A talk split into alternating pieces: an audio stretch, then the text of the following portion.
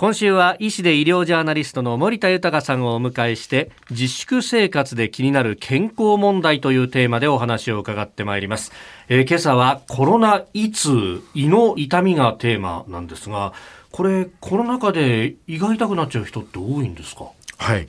ヒューマンデータラボラトリー株式会社の調査によりますと、はい、コロナ禍で胃の不調を訴える人はおよそ4割ぐらいいるというデータがあるんですね。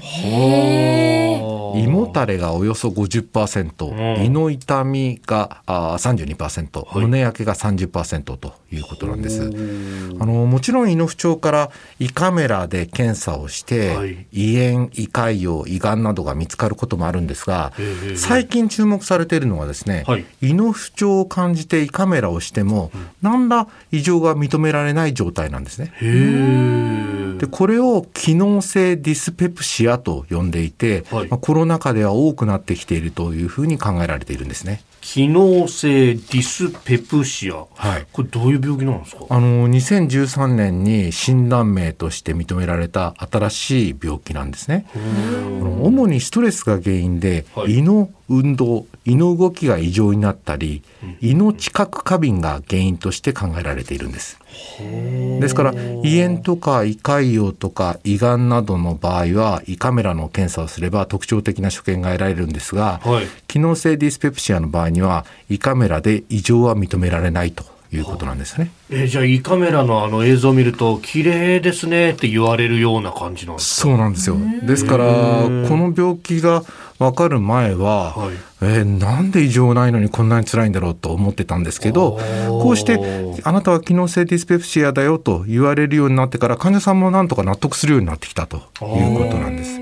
で症状としてはですね、はい、すぐにお腹がいっぱいになる感覚とか、みぞおちの痛み焼けるような感覚などが生じると。で市販のまあ胃薬などを飲み続けても改善しないで症状が1週間に2回とか3回以上起こってで、まあ、1か月以上こういうような症状がついた場合にこの病気を疑うということなんですね。で実際にですね医療機関で胃の不調を訴えた人の半数がこの病気だったというデータもあるんです。へえそんなに、はいじゃあ機能性ディスペプシアのその原因っていうのはどこにあるんですか、はい、大きな原因はストレスにあると考えられています。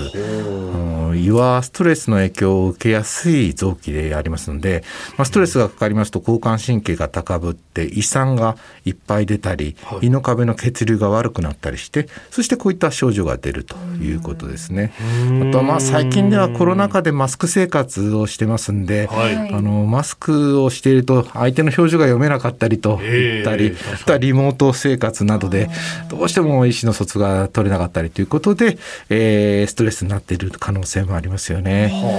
まあ皆さんストレスを感じてますけど、まあうまくストレスを発散できればと思うんですけど、お二人はなんかうまい自分でこれでストレス発散してるっていうものあります？あとあのエレクトーン楽器を弾いたりですとかあとなんかこう特撮作品を見たりとかすることですかね。ああ。いや私は最近はあれですね、なんか、あの、昔の、まあ野球が好きなんで、野球の動画とかを見てると、こう、もう今なくなってしまった球団のですね、応援してるスタンドとかがこう映ってるのがあって、これを見るだけで最近泣くんですよ。え？ー、いや、懐かしいな、あ、近鉄あったなみたいなね。なんかわかる気がしますね。非常に情熱的なんですよね。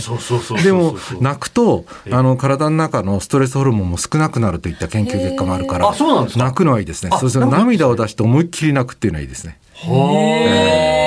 なるほど。あの機能性ディスペプシアのこのストレス解消というのもとても大事なんですけど、あとは食生活の改善もとても大切だと言われてますよね。だからこう胃もたれするような食品をちょっと避けると例えば揚げ物とか辛いものコーヒー、まあでき場合によっては炭酸。こういった胃腸への刺激で胃酸が過剰に分泌されることがあるので食生活を見直すことでこの機能性ディスペプシアが改善されるというふうにも考えられているんですね。なるほど。